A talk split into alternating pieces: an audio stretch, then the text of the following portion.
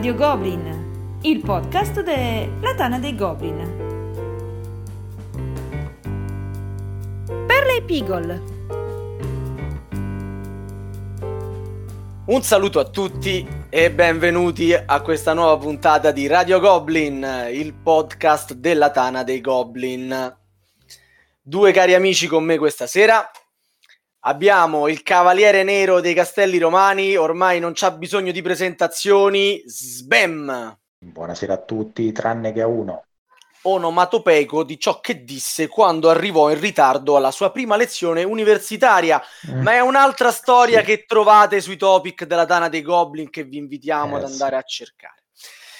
Dicevo, un altro amico per la puntata di questa sera, Sbrecco Lorenzo, sempre dai Castelli Romani, un po' più vicino però.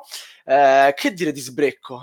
Fa tutto lui, il miglior spiegatore di giochi su questa terra, sviluppatore un po' per tutti i grandi editori italiani, traduce male i giochi da tavolo. Che cos'è? Che cuoco? Fa di tutto. Che ti manca? Uomo da sposare? No, perché è già sposato. Porca. Esattamente. Ciao a tutti, buonasera. Ciao Lorenzo. Carissimi, aggiungerei malissimo traduce, non male, perché poi sembra che un minimo... Esatto, sembra che un minimo ci capisca qualcosa, invece no, specifichiamo. Vabbè, quei refusetti ogni tanto fanno anche simpatia, dai. Allora, questa è una di quelle puntate da, non so se si usa ancora, taccuino alla mano, perché stiamo per darvi dei consigli. Ma dato che qui a Radio Goblin i consigli non arrivano mai esattamente nel momento migliore, vi daremo consigli di giochi di difficile reperibilità. Ve la ricordate quella vecchia puntata Perle agli Animeeples, in cui lo stesso Sbem presente questa sera e Acid Shampoo, giusto Marco? Il buon Acid, sì. Buon Acid, vi diedero tantissimi consigli, la puntata ebbe degli ascolti altissimi e noi da quel giorno in poi abbiamo cominciato a pensare di riregistrarla, anche perché c'aveva un audio pessimo, perché Sbem c'aveva ancora il catorcio, adesso invece c'ha un catorcio leggermente più. Ma era una nota autoriale, insomma. Sì, esattamente. Dato che Acid non c'era, abbiamo trovato qualcosa di meglio. No? Perché alla fine, dopo tanta presentazione, vedrete stasera Lorenzo cosa vi dirà. Ma quindi bando alle ciance, perché i titoli sono tanti, tutti vecchi, e vi sfidiamo a trovarli. Basta, infatti. Cioè, l'altra volta uno si è andato a ingegnare su trovare qualcosa di poco conosciuto e per di più ancora in produzione. Stavolta invece mi dispiace, belli di casa, fate solo sforzo, capolavori, cioè, solo ce ne è fregato nulla proprio. No. Non abbiamo pensato a voi neanche un po'. No. Cominciate a ipotecare. Consigliarvi giochi belli. Sì. E non a caso il gioco più recente, ragazzi, sarà del 2010. Cioè, proprio una delle ultime chicche. Esatto. Ma partiamo dall'inizio. 1987. Anno d'oro, Sbem aveva un anno e già voleva giocare a Blockmania, signori. Reperibilità di Blockmania introvabile. Dovete da qualche spacciatore, in qualche oppure sai il cugino che c'ha la soffitta. Sì, a mio cugino però di un amico tuo, perché già il cugino tuo già non ce l'ha. Sbem, raccontaci qualcosa di Blockmania. Allora, Blockmania e la sua più introvabile espansione è un capolavoro della Games Workshop del 1987. Chi l'ha fatto cotanto capolavoro? Niente poco di meno che Richard Alwell. E chi è costui? Semplicemente il papà di Space Hulk, niente poco di meno che. Il gioco di carte o il gioco... No, il ciccio pipì, quello grosso, assolutamente, quello Space Hulk grande. Blockmania è già ambientato in un mondo strepitoso che è quello del giudice Dredd, e noi saremo veramente i proprietari, i capi di un blocco, quei bei mega palazzoni, quelle megalopoli fatte a grattacielo, E per passare il tempo ce la dovremmo prendere con il nostro dirimpettaio, quindi l'altro giocatore che a sua volta controlla un altro grattacielo. Praticamente, insomma, è la simulazione di una qualsiasi riunione condominiale nostrana. Sì, però, meno violenta. Meno violenta, no, perché c'ha delle regole che vanno rispettate, capito? Invece le altre vale tutto con te. Se oltretutto avete l'ancor più introvabile espansione Mega Mania, potrete giocare fino a 4 persone, dove ci sarà una Royal Rumble allucinante. Immaginate, voi avete questo palazzo, penso che sia addirittura uno dei primi giochi con gli action point mai usciti nella storia, con un sistema ingiustissimo, praticamente tiri 2 di 6. Ingiustissimo? No, tiri 2 di 6 e vedi quanti punti azione c'è nel tuo turno, quindi ecco qua, c'è capace che tu ne tiri 2, quello dopo tira 12 punti azione, quindi capite bene di che parliamo. Con questi punti azione potrete assoldare dei pazzi maniaci, che non vi saranno assolutamente fedeli, potrete assoldare il supereroe di quartiere che vola e potrà andare a attaccare via aerea gli altri giocatori, oppure, che ne so, montare dei lanciarazzi sul balcone o mandare un pazzo ad imbrattare con scritte oscene la facciata del palazzo altrui, oppure semplicemente prendete un bel tizio, lo armate con un martello pneumatico, gli cominciate a trapanare nelle fondamenta e c'è un bellissimo sistema di propagazione delle fratture e delle cricche, quindi da una semplice cricca che farete nella base capace che farete crollare completamente un palazzone. È un titolo di una cattiveria inaudita, un'ingiustizia regolamentare infinita. C'è un bel sistema per far terminare la partita, perché ci sarà un mazzetto di carte che via via determina il tempo di gioco, e a un certo punto, quando il gioco decide che sta andando troppo per le lunghe, comincerà a far intervenire i giudici di Judge Dredd, e quindi questi vi mazzoleranno mentre voi mazzolate altri e vi mazzolate a vicenda, e quindi sarà una Cambogia, come dicevano quelli della Treccani. Quindi perché adesso i nostri ascoltatori, appena finita la trasmissione, per favore aspettate di ascoltare tutto quanto, dovrebbero muoversi per cercarlo sto gioco? Cos'è che non c'è altro oggi che possa dare la stessa sensazione?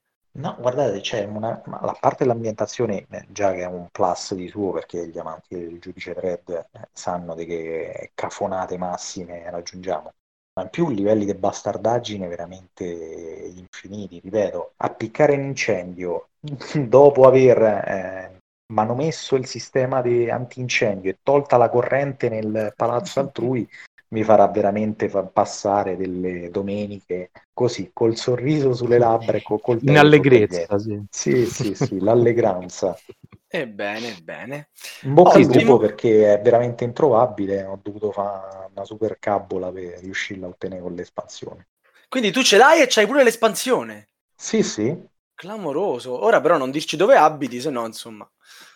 Sì, se posso aggiungere alle parole del mitico Sbem, è un gioco che è completamente alla cazzo di cane, cioè nel senso il gioco fa il gioco può succedere qualunque cosa, e anche la durata non si capisce quant'è, perché può durare 5 ore come 20 minuti, perché io vi racconto una mia partita in cui uno stronzo punk armato di una bomba mi è venuto nelle mie fondamenta, le ha piantate e praticamente nel giro di 2-3 turni avevo le crepe che mi hanno fatto crollare il palazzo, per quanto si sono estese, perché anche le crepe si espandono tirando dei dati, quindi non lo sai bene le cose come possono andare, cioè con un'esplosione potrebbero scalfirti il palazzo come radertelo al suolo al primo colpo della partita. Esattamente, perché poi tiri su stabilendo insomma quanto è grave il danno ogni volta, e ogni turno se hai delle crepe ti si potrebbero propagare, e quindi io mi sono ritrovato nel giro di un'oretta ma nemmeno di gioco con il palazzo crollato e fuori completamente dalla partita. Cioè, mi dite, mi sono divertito? Sì, mi sono divertito, ma certamente non è oggi, ai tempi nostri non farebbero mai una cosa del genere, invece allora nell'87 insomma ancora si poteva. Cioè, che poi è la cosa che ho fatto al presidente Jones appena arrivati alla Coppon. Per iniziare una cricca. Dico proprio, capito? Sì. Ma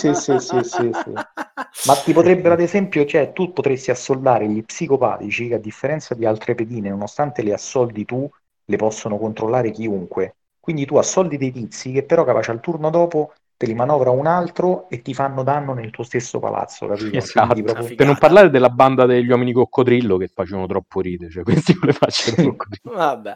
Quindi, cari ascoltatori, forse avete capito di cosa parliamo questa sera in questa puntata. Adesso facciamo veramente un balzo avanti di quelli clamorosi, perché arriviamo ben al 1992. Mamma mia. Quando il buon Sava cominciava a muovere i primi passi nell'universo femminile, e invece Sbem, ancora lui, da piccolino giocava a Quo Vadis, grado di reperibilità introvabile giusto usato, quindi qui una piccola speranza la stiamo lasciando usato. Sì. Qui no, se andate nel Board Geek Store, Market, insomma, con gli scambi quelli tra io ti do una cosa che poi la dai a quell'altro e poi quell'altro se spera me la di a me, qualcosina trovate. E qui il buon Das Professor Knizia esce un po' fuori dai suoi canoni di Freddy German calcolatori e ci tira fuori una perla veramente del genere della negoziazione. Sembrerà strano, sì, ma il buon Knizia è riuscito a tirar fuori una chicca anche in un gioco di negoziazione. È praticamente ambientata al tempo di Cesare e del Senato romano. Ognuno di noi comanda dei senatori e il nostro scopo sarà riuscire a ottenere più gloria e portare i nostri senatori alle più alte cariche della Repubblica. Come si fa? Nel nostro turno noi possiamo fare semplicemente una cosa: o piazzare un nuovo senatore in uno degli uffici più bassi, ci sono 3 o 4 livelli di uffici via via sempre più elevati con sempre più posti, quelli più in basso hanno un posto solo e ci si può piazzare tranquillamente, oppure cercare di far salire uno dei nostri senatori in un ufficio di grado più elevato. Per salire però la genialata qual è? È che noi dobbiamo avere la maggioranza dei voti di quelli presenti già nell'ufficio da cui partiamo, quindi finché dobbiamo partire da quelli di livello 1 al livello 2 non è un problema perché ci stiamo solo noi in quell'ufficio e saliamo tranquillamente. Ma già gli uffici di livello 2 hanno 3 posti, quindi la maggioranza dei voti per salire dal secondo livello al terzo significa avere almeno 2 voti. Allora, o io ho tutti i miei senatori, almeno 2 senatori miei, quindi me la canto e me la suono da solo. Il problema è quando c'è il senatore di qualcun altro.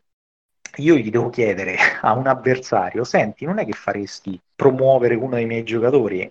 E quello giustamente deve dire e perché?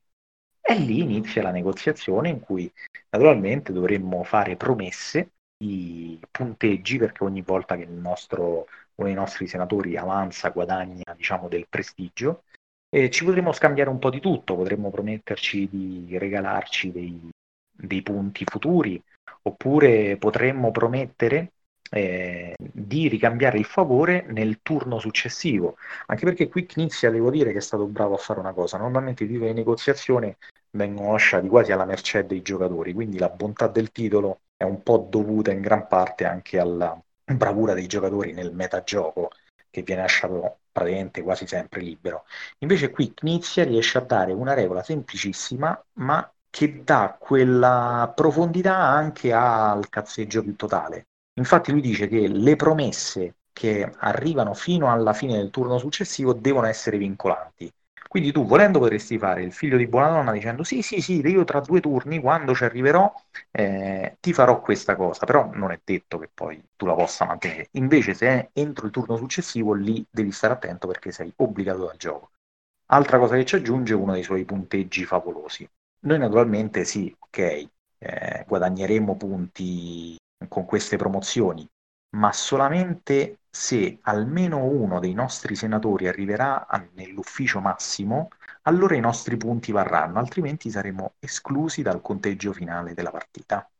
Veramente una perletta, ma che consiglio a tutti. Naturalmente è un gioco che rende il suo meglio, lo dà in 4-5 giocatori, ma se lo trovate a poco, però se lo trovate, approfittatene. Se lo trovate, un bocca al lupo. C'è in tedesco sul BGG Store a 10 euro. Sì, ma tanto è. Ecco, via. La voce che sentite è il nostro pubblico. È il regista via. Che si è messo qui alla chitichella e si prende appunti. E c'ha bisogno di spendere un po' di soldi. Me ne prendo un'altra perché la mia si sta rovinando. Quindi prendo la copia di backup. Prima che prendiate i giochi voi, li prendo io. Sì. Bene. Abbiamo invitato Sbrecco, lo vorremmo anche sentire.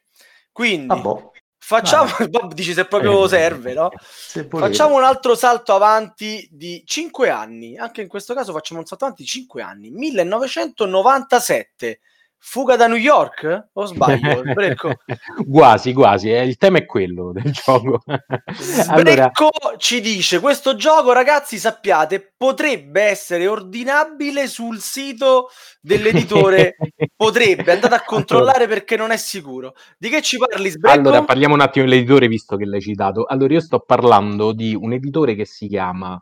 Doris, i giochi di Doris e Frank, e questo per quale motivo? Perché Doris e Frank sono un marito e moglie che hanno messo su una, diciamo, una casa editrice, insomma, negli anni 90 e fino al 2009 erano in attività, non so se lo sono ancora oggi, però c'è una chicchetta che vi posso dare: se voi scrivete doris-frank.de senza il www arrivate al loro sito, che è meravigliosamente anni 90, una roba di una bruttezza impressionante, e nel quale c'è scritto sul loro sito, non so se la cosa è vera, che questo gioco può essere ordinato, cioè glielo potete chiedere, spedite gli ordini via posta.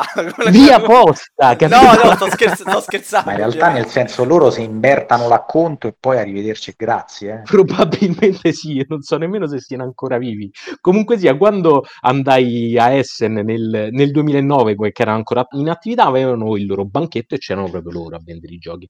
Sto parlando niente po' di meno che di Ursuppe, credo che si pronunci così in tedesco, in inglese Primordial Soup. Se lo chiedi a me, guarda, ti posso dire come lo dico io e quel modo è sicuramente sbagliato. Quindi. Va bene, va. I madrelingua tedeschi ci correggeranno in questo.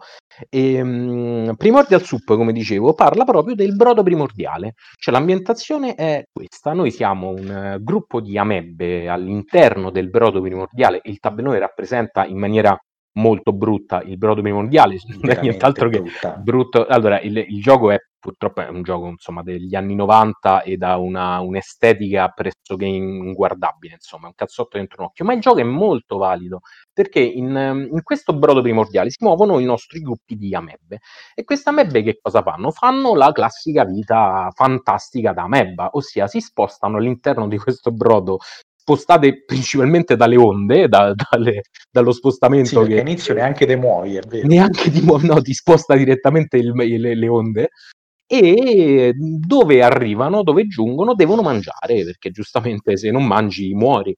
E quindi è una lotta di sopravvivenza le risorse. Che cosa sono le risorse? Le risorse non sono nient'altro che escrementi delle altre amebbe. Quindi che cosa facciamo? Non facciamo altro che mangiare escrementi di amebbe degli altri giocatori e poi espellere i propri escrementi, che poi verranno a loro volta rifagocitati dalle altre amebbe, e così via. E questo è il fantastico ciclo della vita, ragazzi. Adesso non sono io a dovervi spiegare come funziona. In tutto questo però dici, vabbè, che cosa c'è di figo in questo? Sono delle amebbe, si muovono, mangiano cubetti. La figata di questa cosa è che hanno voluto ricreare, diciamo, una cosa pseudoscientifica, nel senso che questa amebbe, nel corso della partita, tu avrai dei punti evoluzione, e grazie a questi punti evoluzione tu potrai comprare le mutazioni genetiche che ti serviranno per l'amebbe. Queste mutazioni genetiche fanno la qualunque, anzitutto fanno un sacco di cose, tutte cose molto sensate, non sono campate per aria, sono carte che ti costano dei punti e che ti danno dei bonus, e oltretutto sono carte in singola o doppia copia, nel senso che il primo che se l'accaparra sono le sue, poi l'altro si dovrà comprare altre cose, e queste carte ti permettono ad esempio di cercare di contrastare le onde, oppure ti permettono di mangiare meno in modo da consumare meno risorse e campare di più, oppure addirittura ti permettono di aggredire le altre amebbe per mangiare un pezzo degli avversari in modo da poterti rifocillare anche nel caso in cui tu non trovi nulla, sì, da mangiare. Oppure mangiare, ecco, la stessa tipo lo stesso colore, oppure mangiare la stessa tipologia, sì. Perché la cosa veramente tosta poi è che all'inizio bisogna mangiare cacche diverse, capito? Non è che dici ti cibi, trovi un piatto ricco mici ficco, devi pure trovarlo ben diversificato. Esatto. Tra l'altro queste mebe sono talmente belle che sto vedendo adesso su BGG che qualcuno si è creato le proprie con il forno, cioè praticamente ha fatto degli impasti, li ha colorati, li ha messi in forno, sì.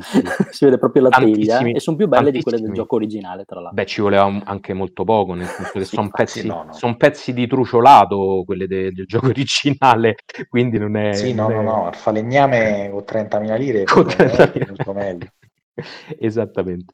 Questo è una, come vi dicevo, un'autoproduzione di questi tizi che hanno venduto parecchio, perché il gioco, vi ripeto, è molto valido. Hanno fatto anche un'espansione nel 98, si chiamava Fresh Spiced, molto bella, perché introduce tante mutazioni differenti che ti permettono un sacco di strategie diverse da quelle attuate in precedenza con il gioco base. E oltretutto porti il gioco fino in 6 giocatori, il base era da 3-4, ma vi sconsiglio caldamente di giocarlo in 6, addirittura vi sconsiglio in 5, cioè in 5 pure, ma in 4 dà il suo meglio questo gioco. Guardate, in 4 è strettissimo, ho fatto 2 partite, in 6 e vi dico è... Niente, oltretutto, cioè... grazie Marco di aver detto strettissimo. Non vi ho parlato della strettezza di questo gioco. Questo gioco te la lotti proprio al punto, perché ha delle regole che ti permettono di avanzare sui punti in maniera molto lenta, infatti non si chiude a tanti punti, e oltretutto scavalcare gli altri nel caso ti stiano davanti. Quindi la strategia migliore in questo gioco è rimanere dietro con i punti vittoria, sì. Per poi rubare i punti agli altri, perché ma qua addirittura stiamo facendo meta podcasting, stiamo addirittura dando strategie, sì, no? Sì, già la guida strategica prima questa. Lo devono trovare sto gioco, Sbrecco, poi guardate, se avete un fax potete mandare un fax a doris-frank.de. Io però prima manderei una lettera, perché è sempre buona educazione. Esatto. Allora ragazzi, passiamo al 1998, quando Cameron vinceva gli Oscar, tutti quegli Oscar col Titanic.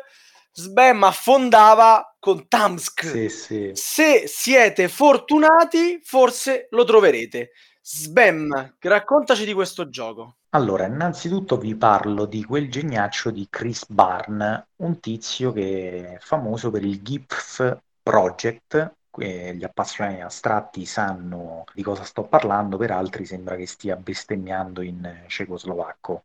È una serie di giochi che nasce dal primo, che è GIPF, il resto ha creato questi giochi solo per usare questi nomi impronunciabili, fino a quando è uscito il secondo titolo della serie, che è Tamsk, un gioco molto particolare del 98, che venne poi uscita dalla collezione dei vari GIPF nel 2007, mi pare, che venne sostituito da Tsar. È un gioco molto particolare perché praticamente è un astratto in cui c'è una gestione del tempo. Infatti praticamente abbiamo una plancia esagonale con dei piruli di diversa altezza, e la nostra dotazione sono, mi pare, una trentina di dischi che andranno incastrati in questi piruli di diversa altezza, e delle clessidre. Sì, ognuno di noi praticamente ha 3 clessidre. Ce n'è una quarta che poi è comune per entrambi. Il gioco è molto semplice, bisogna riuscire a liberarsi il più possibile dei propri dischi. Come ci liberiamo i nostri dischi? Praticamente piazzando una delle nostre clessidre in una zona libera, oppure spostando una delle nostre clessidre in un punto adiacente e libero dalla posizione precedente, e cagando sostanzialmente uno dei nostri dischetti in una nuova posizione. Allora, la bellezza di questo gioco è che naturalmente le clessidre fanno quello che fanno tutte le clessidre, segnano il tempo, mi pare che sono clessidre da 30 secondi. Quindi noi praticamente abbiamo queste clessidre che cominciano a scemare, bisogna fare una mossa, dopodiché toccherà all'avversario. Quando muoviamo le nostre clessidre, la rigiriamo dall'altro lato, quindi riavvolgendo il tempo. Il nostro scopo è appunto riuscire a finire tutti i nostri dischi piazzati. La particolarità è che se ci mettiamo troppo tempo, e quindi una delle nostre clessidre finisce il suo tempo prima di riuscire a fare una mossa, quella clessidra oramai è persa, è bloccata, rimarrà lì. C'è oltretutto una quarta clessidra che è fuori dal gioco, che è tipo il classico timer degli scacchisti, che è una clessidra ancora più piccola, 15 secondi, quindi devi stare attento anche a non fare scadere quel tempo lì. Sostanzialmente dovremmo muovere le nostre clessidre, fare le nostre mosse gestendo via via la vita di queste clessidre, perché poi naturalmente se ne muovi una non potrai muovere costantemente sempre quella, perché le altre andranno a via via scemare.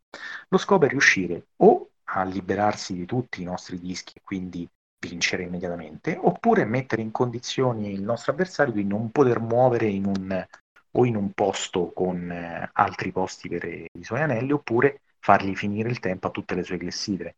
È un titolo che ha due regole in croce, si impara in 2 secondi, la partita dura un quarto d'ora, 20 minuti, ma mette un'ansia, una tensione, oltretutto con questa genialata uccide uno dei problemi del classico che affligge gli astratti, cioè la paralisi d'analisi, visto che qui è un difetto e te lo sottolinea bene facendo perdere la partita praticamente. È un bellissimo gioco uscito dal GIPF Project, però ve lo consiglio assolutamente per tutti gli amanti degli astratti. Benissimo, benissimo. E oltretutto buon Sbrecco ha detto che quando ci lascerà, quindi tra qualche anno, me lo lascerà in eredità. Forse anche tra qualche minuto, insomma, finita la puntata, non si sa mai. Sì, sì. Dico, allora, anzitutto io non sono un grande amante degli astratti, però il GIPF Project è stato veramente un'idea eccezionale, quindi sono stato d'accordo con Marco, e oltretutto in particolare questo Tamsk, l'inserire il tempo reale in un gioco scacchistico è un'idea eccezionale, infatti non è veramente, secondo me è il migliore del gruppo, sono tutti molto belli, però quest'idea qui solo per l'originalità dell'idea, insomma, va provato. Anche perché una cosa del genere è stata ripresa solo molti anni dopo, ad esempio con quello skirmish Time Arena che è uscito giusto qualche anno fa. Guarda, uscì anche un altro gioco che si chiamava Space Dealer, se non mi sbaglio, che si basava sul concetto che tu devi caricare le tue astronavi e scaricarli in un tempo di crescita, ed era anche quello in tempo reale. Sì. Bene, sì. Bene, le perle che escono da tutti i pori proprio, escono dalle fottute sì. Scatole. Allora ragazzi, ci spostiamo nel 2003, anno in cui l'Italia vinse il campionato europeo di pallavolo e tutti ce lo ricordiamo come fosse ieri, battendo la Francia 3-2 al tie break, vero Sbem, te lo ricordi? Assolutamente sì.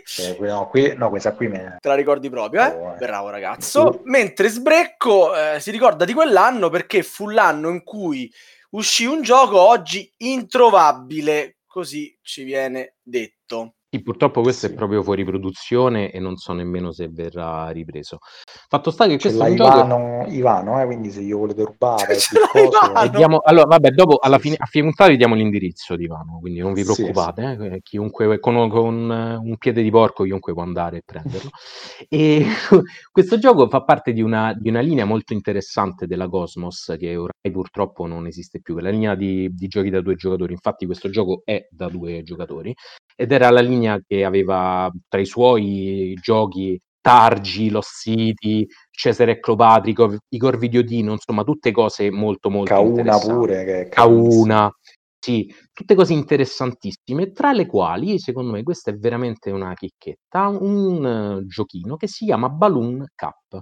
Balloon Cup entra a far parte a gamba tesa, direi, in questa linea.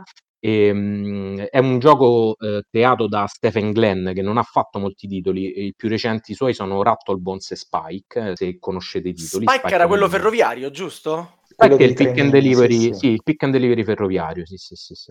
Che è uscito 4-5 anni fa. Vabbè, comunque sia, questo gioco è molto interessante perché è uno dei classici giochi che ti dà 3 regole, ma una serie di sottoragionamenti, di strategie che puoi fare durante la partita molto molto interessanti. Ve lo spiego in poche parole, cercherò di essere breve.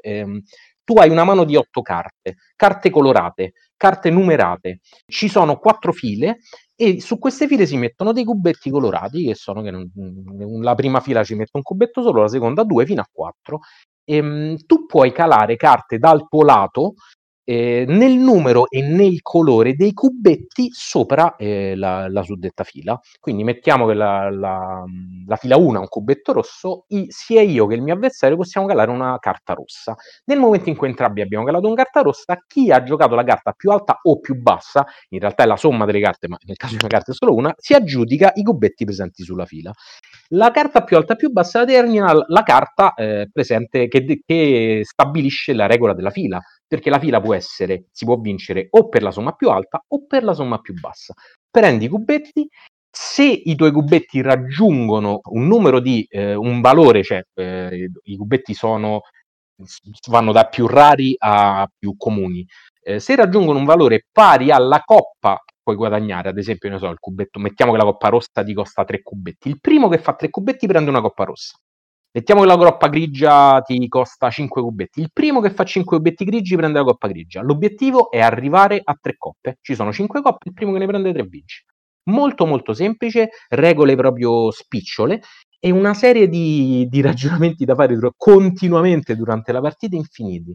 Perché gestire una mano di 8 carte sono tante, sapere dove lasciare i cubetti e dove invece cercare di andarseli a prendere, il gioco è molto molto interessante, vi consiglio a tutti quanti, se riuscite a trovarlo, perché questa è veramente una chicca, purtroppo veramente, probabilmente di quella linea è il più raro, quindi vi sto consigliando un gioco introvabile. Quello è Bubble pure, quello è Bubble. Volendo potete giocarci su Yukata, ma voi che ve ne frega di giocarci, voi lo volete comprare, quindi sarà un pochino più difficile. Possedere è diverso, no? Ma adesso arriviamo su Yukata c'è, sì, scusate, volevo aggiungere giusto una cosa al volo, che è questa, e questa a me ha fatto tanto ridere. Nel regolamento di Balloon Cup c'è una specie di biografia di Stephen Glenn e ti racconta che lui è nato nel 66, vive in Virginia con sua moglie Lourdes, cioè pure il nome della moglie, e ha 2 bambini, Alexander e Valori, cioè lui praticamente ti descrive la sua vita all'interno, con 4 righe, e poi dice che è un insegnante di inglese, che è sempre è stato appassionato di giochi di strategia, e che gli piace suonare strumenti musicali, cioè proprio sai quando incontri i vecchi al bar oppure in fila alla posta e ti raccontano, sai, mio cugino e lui ha fatto uguale, però all'interno di un regolamento. Questo è il bello, la sua vita è più lunga del regolamento, poi quella, esatto. Allora, e come cercavo di dire qualche secondo fa, adesso arriviamo al gioco per cui si è fatta questa puntata. Quello proprio scritto raro, staccato e maiuscolo. R-A-R-O. No. Raro proprio, No, signori. Ce ne parla Sbem, siamo nel 2005 e se lo riuscite a trovare non ditelo a Marco perché vi viene a cercare. No, vi imbocco a casa. Cioè, allora, innanzitutto dobbiamo dire che è colpa di sto disgraziato col quale sto facendo il podcast. Ce l'ha sempre con te, Salvatore? No, allora è proprio colpa tua che me l'ha fatto conoscere. E io da quel giorno lo sto cercando, sto minacciando, ma niente. Allora, calcolate che è di una casa che ha fatto anche il secondo gioco più bello del mondo e basta avere questi 2 per avere la collezione più piena di capolavori della storia. L'altro naturalmente è il Pirata Nero. E questo qui, signori, è Trotofant, sempre dell'Abba. Voi direte, ma un gioco per bambini? Signori, questo è il gioco, è e sempre sarà il più bel gioco mai creato nella storia, del 2005 di un certo Roberto Fraga, che oltretutto non credo sia assolutamente italiano. È un gioco che è geniale, bellissimo, infame, cattivo, c'ha tutto, no, ma non lo spiegare, tutto. Lasciamolo così. Guardate, non dire nulla. È spettacolare, non si trova, veramente, ma il bello è neanche a dirlo, lo pago 300 euro, non si trova. Cioè, lo sto cercando da 5-6 anni, solo quel disgraziato di Massi è riuscito a trovarlo. Com'è composto? Praticamente c'è un albero, immaginate proprio una struttura, con dei rami. Su questi rami vanno messi dei rami mobili con... alcuni di questi hanno segnati dei topini, erano giusto topi, sì. Topi. Perché allora, noi siamo degli elefanti. Noi siamo degli elefanti, assolutamente, quindi siamo terrorizzati dai topi, ma vogliamo mangiare i rami di questo albero. Allora, l'albero è una figata che manco Camon è riuscita a raggiungere questi livelli di porno lusso. È un albero che prende con un meccanismo a tiro, comincia a girare. Quindi abbiamo in mezzo al nostro tavolo da gioco questo albero, proprio baobab, pieno di questi rami, che comincia a girare. E noi, armati niente po' di meno che di proboscidi, che non sono altro che lingue di Menelik, dovremmo riuscire a suonare queste lingue, srotolarle e quando si riavvolgono acchiappare uno di questi rami. Dite, e fa già così altro il dexterity proprio next gen? No, perché una volta preso il ramo va riposato sulla nostra plancia di gioco. Il bello è che dite, mamma mia, è difficile, non è finita qui, perché disgraziatamente ci accorgiamo di prendere un ramo con uno dei topi, che invece di valere punti positivi varranno punti negativi. Volendo lo possiamo droppare, rilasciare sopra la plancia avversaria, quindi potete o fare punti positivi voi, oppure cagare punti negativi sulle planche avversarie. Signori, è una figata, anche perché poi ecco, potete trovare dei sostituti, tutte le cartolerie o negozi di regalo, soprattutto sotto Carnevale. Sì, sotto Carnevale gli accessori di questo gioco proprio te li tirano dietro, però bisogna trovarlo, signori, cioè, quindi adesso facciamo un gruppo di ricerca e ne troviamo uno e poi ce lo giriamo, capito? Ogni mese ognuno se lo tiene per una mesata. Bellissimo. Ma hai fatto venire voglia di provarlo, andrò a casa di Massi a sto punto, non è? Sì, andiamo da Massi e glielo freghiamo. Ok, e passiamo al 2007. Al 2007 Sbrecco ci dice di questo gioco recuperabile. Quindi qui ragazzi siamo stati anche... cioè recuperabile va anche un po' definito, cioè te devi un po' impegnare, però lo trovi. Sì, no, si trova. Questo, guarda, l'ha comprato... dita d'inchiostro qualche mese fa, le ho fatto provare io, mi ha detto lo compro, cioè se c'è riuscito lui, è riuscito lui che veramente, cioè, non sa nemmeno leggere, quindi figuratiamoci un po'. Ovviamente fatemi salutare Daniele, che lui ascolta solamente i podcast in cui viene nominato, quindi direi che questa volta abbiamo un ascolto in più per questa puntata. Esatto, gli è appena arrivato un messaggio la notifica sul cellulare. Esatto, lui ha dei bot in tutte le trasmissioni. Allora, gioco del 2007 di un certo Andrea Spellican, che è l'autore di più recenti Witch Brew, ma soprattutto Halo Sky, che è un gioco uscito piuttosto recentemente, mi sembra 4 o 5 anni, anche molte espansioni. Halo Sky, straapprezzato. Ma allora nel 2007 faceva un gioco che si chiama Cash e Catch in inglese.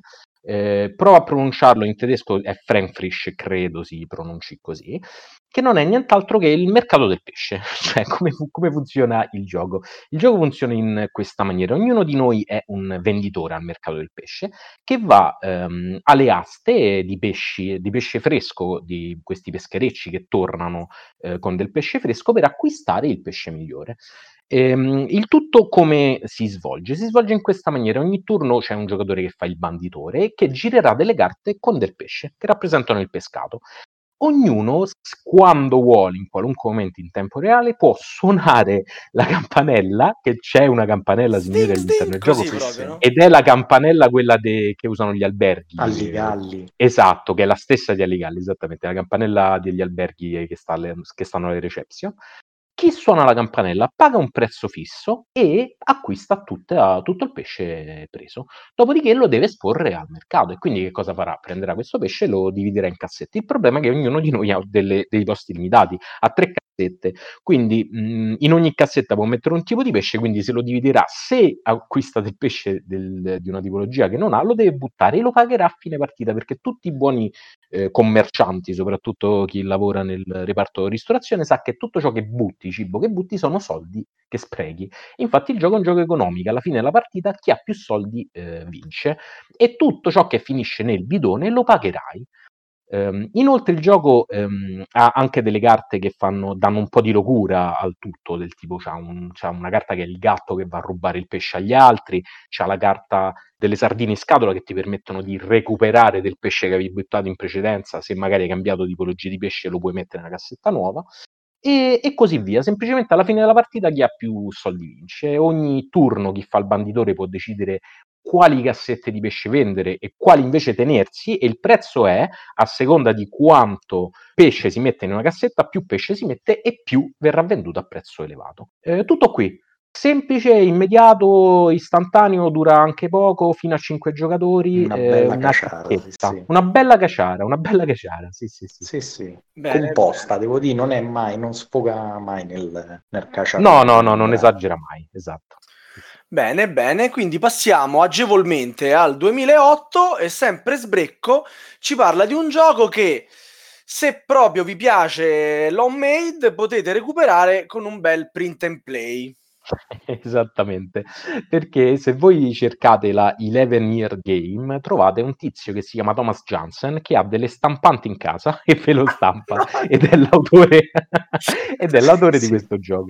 Io vi avverto, il gioco è molto maschio, quindi state alla larga se non volete dei giochi fisici, perché qui attenzione che stiamo parlando di un gioco del titolo Strip Paintball e che tratta proprio di lanciarsi delle palline gommose addosso, cioè il gioco consiste proprio in questo.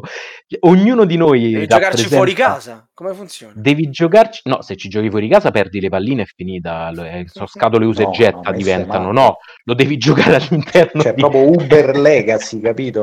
Esattamente, è finito il gioco con un secondo. Praticamente in cosa consiste? Ognuno di noi rappresenta una squadra di paintball, ha una pallina che rappresenta la propria munizione e ogni turno si gira una carta e la carta rappresenta l'azione che bisogna fare, un po' alla Fantascatti per intenderci, però Fantascatti con molta più caciara, nel senso che le carte fanno che ne so, decidono che io devo attaccare il giocatore di fronte a me e il primo che si lancia la pallina addosso vince, oppure per esempio che mi cade l'arma a terra e quindi tutti quanti possono recuperare la mia arma e spararmi, oppure che esce il medico, che passa il medico che può curare uno della squadra e quindi il primo che mette la sua pallina sul medico si cura, e così via. Un gioco ovviamente ad eliminazione, ne resterà soltanto uno, ognuno di noi ha di fronte a sé 6 membri della squadra e il primo, quando resti senza membri della squadra, esci dalla partita, ma tanto la partita dura talmente poco ed è talmente rapida che nemmeno ci fai caso. Questo è quanto, insomma, Strip Paintball, recuperabile facendovelo mandare stampato, orribile, quindi non stiamo parlando di giochi mamma mia, è inguardabile anche questo, soprattutto nelle sue carte. Ah, attenzione, una cosa particolare non vi ho detto, lo strip paintball, cioè il paintball è un'attività consentita, ma non si può ovviamente giocare per strada, tu non puoi andare per strada a spararti, e questo invece parla di street paintball, cioè parla di squadre che si vedono per strada a spararsi. Per rappresentare il fatto che non lo puoi fare, e alcune carte hanno un elicottero della polizia, e l'elicottero è talmente piccolo che nel momento in cui si gira la carta, se ti spari e c'è l'elicottero, perdi un membro della squadra perché te lo arrestano i poliziotti, quindi bisogna stare anche molto attenti a quello che fai. E vi assicuro che l'elicottero è minuscolo per vedere, finisce la partita così dopo due tre carte per questa cosa. Esatto, potete finire tutti in galera nell'arco di 5 minuti. E io mi sento, volevate le chicche, ve le abbiamo proprio trovate, ma non abbiamo ancora finito, mancano gli ultimi 2 titoli, uno per testa. Rimaniamo... Vabbè, poi siamo andati buoni, su, dai. Questi qui, gli ultimi due,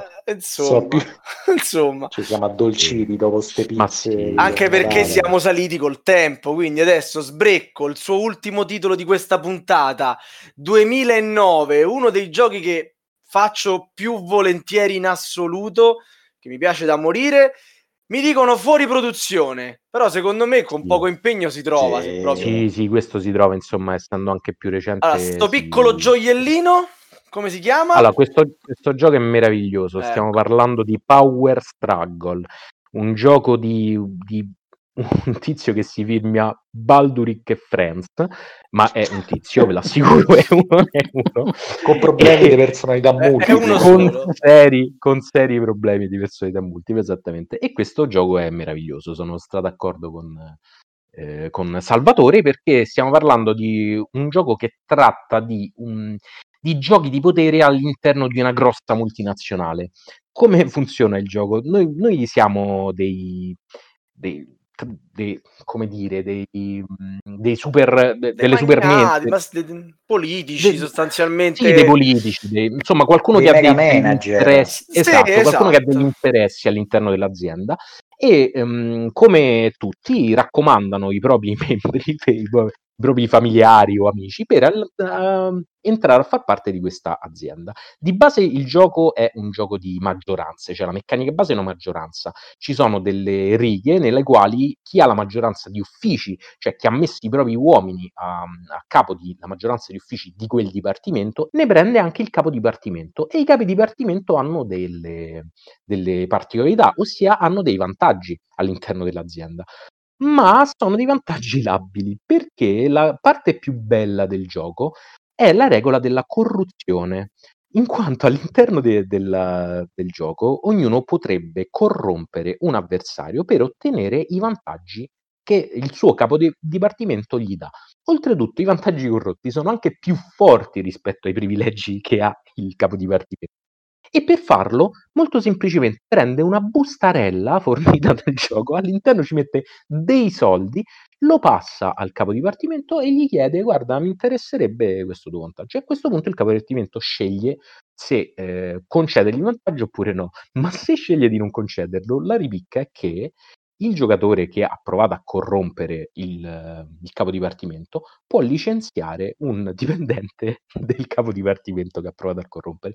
Quindi decisamente un gioco politicamente corretto. Se vi piacciono questi tipo di cose, è il gioco che fa per voi. In sostanza il tutto si risolve con una corsa ad accaparrarsi 4 punti vittoria. I punti vittoria si risolvono su delle track. Ogni track rappresenta una cosa, un'azione che fai principalmente all'interno della partita. E altra cosa molto carina all'interno del gioco è il modo di eleggere l'amministratore delegato, perché c'è un consiglio di amministrazione che elegge un amministratore delegato ovviamente a maggioranza, ma come un nuovo membro giovane viene eletto e entra a far parte del consiglio di amministrazione, quello più anziano viene praticamente lanciato dalla finestra, ossia c'è proprio una porta da cui entrano i membri e c'è una finestra in fondo dove vengono lanciati i vecchi membri del consiglio di amministrazione, sempre per tornare al politicamente corretto. Ve lo consiglio, questo è secondo me un gioco veramente forse sottovalutato, nel senso che ha un problema grandissimo che sono le regole, ha un impianto regolistico enorme, ma poi il gioco scorre che è una bellezza. Infatti a dispetto della mezz'ora di spiegazione, perché questo è, poi va avanti proprio liscissimo il titolo, quindi sì. Ma poi sì, è veramente uno dei German più ambientati, insomma, che possiate provare. Veramente, assolutamente. Altra chicca del gioco, queste le chicche me le ricordo sempre all'ultimo, così. È l'acerrimo nemico. Poi all'interno dell'azienda avrete anche un acerrimo nemico, altra cosa interessantissima. E per fare un punto, se ci riuscite, dovete cercare di essere sopra il vostro acerrimo nemico su queste fantomatiche tratte che vi permettono di fare punti vittoria. Potresti anche essere te stesso il tuo acerrimo nemico, in quel caso devi essere sopra tutti in 3 track, e quindi è ancora più difficile. Niente, direi che abbiamo detto tutto, a parte di comprarlo, perché questo qua veramente vale la pena. Questo compratelo e basta. Sì, andate proprio a scatola chiusissima. E arriviamo tristemente all'ultimo titolo che vi consigliamo per questa puntata. Ce lo racconta Sbem, è un titolo del 2010, trovabile, sì, forse nei fondi di magazzino. Sì, basta andare a cercare nei fondi di magazzino di Giochi Uniti, comodissimi fondi impolverati, e trovate una scatoletta che è facile da trasportare anche al mare, insomma, la comoda big box della Fantasy Flight, quella che praticamente occupa una Billy solo lei. E parliamo di quel capolavoro della Games Workshop del 2010 di un certo John Goodenough, che ci ha dato dei mattonati come Talisman e Tide of Iron, però ci ha regalato anche delle perle come Rex, Final Days of Empire, e questo qui che è Horus Heresy, ambientato nello stesso universo di Rex, o sbaglio? Beh, sbaglio sì, come al solito. Rex è quello proprietario della Fantasy Flight, quello di Taolette Imperium. Sì. Invece Horus Heresy, diciamo, è è il fulcro principale, diciamo, della, di tutto quello che è Warhammer 40.000, l'eresia di Horus, uno dei primarchi del dio imperatore, anzi forse il suo pupillo prediletto, comandante della legione, della legione dei lupi dei lunari, che venne corrotto dal lato oscuro del caos e si rivolse contro il proprio padre, e ci fu una delle più terribili guerre che sconquassarono l'umanità del 40.000, ed è proprio qui che, insomma, il dio, alla fine la storia, il lore di Warhammer ci insegna che vinse, ma ci lasciò, diciamo, molte delle sue forze, ecco, diciamo così. È vivo, è morto, insomma, non sta bene, mettiamo così, papà non sta bene. Un wargame con materiali veramente sontuosi, tant'è che c'è questa plancia di gioco in 3D con la postazione, la fortezza del dio imperatore e dei suoi ufficiali, e la nave da sbarco di Horus che manda le sue truppe ad attaccare. Veramente un bel titolo che ha due chicche meccaniche veramente interessanti. Innanzitutto il turno del giocatore, l'iniziativa.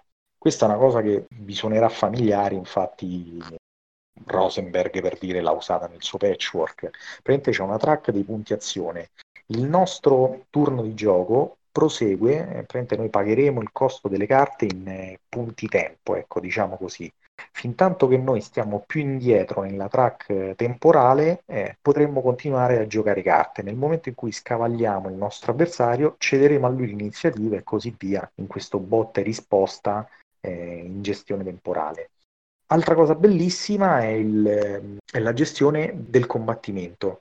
Infatti, più il combattimento proseguirà a livello di turni, e più via via noi saremo costretti a giocare più carte. Infatti c'è proprio una track che indica quante carte andremo a giocare al turno, quindi nel primo turno di attacco ne giocheremo una, nel secondo due e così via, e questo simula in maniera semplice ma molto bella l'incedere della battaglia che si fa via via sempre più sanguinaria e impetuosa.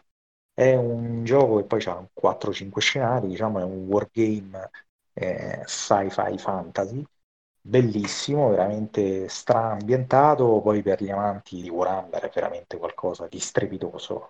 Sì, per chi conosce la storia ripercorri proprio il tradimento di Horus, per filo e per segno, molto bello. È veramente, ve lo consiglio perché è strepitoso. Poi la componentistica, che ve lo dica a fare, quindi andate e rubate dai magazzini, dai fondi di magazzino. Sì.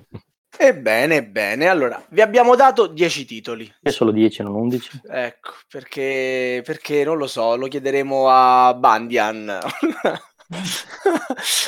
Se perché non ve li siete segnati, li trovate tutti quanti scritti nel topic e nell'articolo di puntata. A grande richiesta, il domandone. Sbrecco, sei il più fortunato e il primo, quello che deve rispondere senza pensarci. Ci sarà una terza puntata di Perle ai Pickles? E ce l'hai il titolo, quello che farà sbroccare Sbem perché non lo troverà mai? È difficile, l'avevo detto io. Questo è molto molto difficile. Ci posso pensare? La domanda di riserva? Domandone di riserva. Sbem, ce l'hai altri 5 titoli introvabili per far rosicare i nostri ascoltatori? Guarda, se mi dai tempo di una seduta in ufficio, sì, te li trovo subito. E quindi mi pare chiaro che non finisce qui e io ringrazio come al solito Marco e Lorenzo, auguro a tutti voi buon anno e vi ricordo che potete seguirci come sempre sulla nostra pagina Facebook, venire a chattare con noi sulla nostra chat Telegram e ascoltare tutte le puntate di Radio Goblin sul nostro sito con Spotify, iTunes e Google Podcast. Ciao a tutti, buonanotte. Ciao a tutti tranne che uno.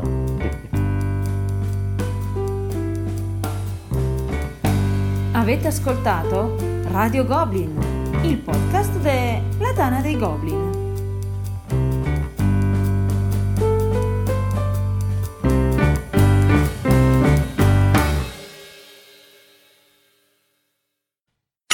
A posto, ragazzi. Eppure questa l'abbiamo portata a casa. Molto molto bella come puntata, tra l'altro un'ora spaccata, con quello che tagliamo saremo sui 50 minuti, perfetta. Chi è? Manco rompiamo troppi coglioni. Mi è un po' mancato il domandone. Sì, ma che vuoi fare domandone su una roba del genere? Vogliamo fare il domandone? Posso fartelo al volo il domandone? So, dico. Se vuoi lo facciamo al volo. Così se a secco. L'hai? Ma certo che ce l'ho. Cioè, domande stupide io ne posso fare proprio a io. Di mestiere. È un generatore casuale di domande idiote, capito? Il libro che apri. Sì, sì. E quindi abbiamo portato a casa pure stavolta. A voglia, alla grande proprio. Stavolta dai. Direi anche molto meglio di quella con Acid Shampoo, in cui non si capiva assolutamente niente. Almeno mi sento stavolta, mamma mia, quella veramente. Perché devo ancora arrivarci a quella? È una delle puntate più ascoltate in relazione alla pessima qualità dell'audio. Cioè, ti giuro, ha fatto più di 1000 ascolti. Sì. Fatto più, ma secondo te per cosa? Perché cos'è parlavano di giochi curiosi, di giochi che consigliavano, quindi la gente era curiosa di sapere i giochi. Cioè, è stata la più richiesta, rifatene subito un'altra, però proprio problemi tecnici a non finire, io che mandavo i piccioni con i pacchetti dati, cioè una cosa allucinante. Ho Teo che ha detto fatti solitari. Sì. No, Teo ancora era una stellina a suo tempo. Non esisteva ancora, esatto. Sì. Ok. Allora, nella chat metto per Volmei il link del download che gli servirà alla fine della puntata, così non me lo scordo. E niente, possiamo iniziare. Chiama Discord. Cosa, scusami? Chiama Discord e non te lo scordi. Mamma mia, che battutaccia, ragazzi. Se questo sarà il livello, sarà una puntatona. Mamma mia, non vedo l'ora. Sta maraschiar barile, No, tu dopo un po' di mesi che fai il regista ti viene questo umorismo in automatico, capito? Niente, proprio è la maledizione di Elianto. È tipo il bacio del Lich, capito? Ste cose così. Vado.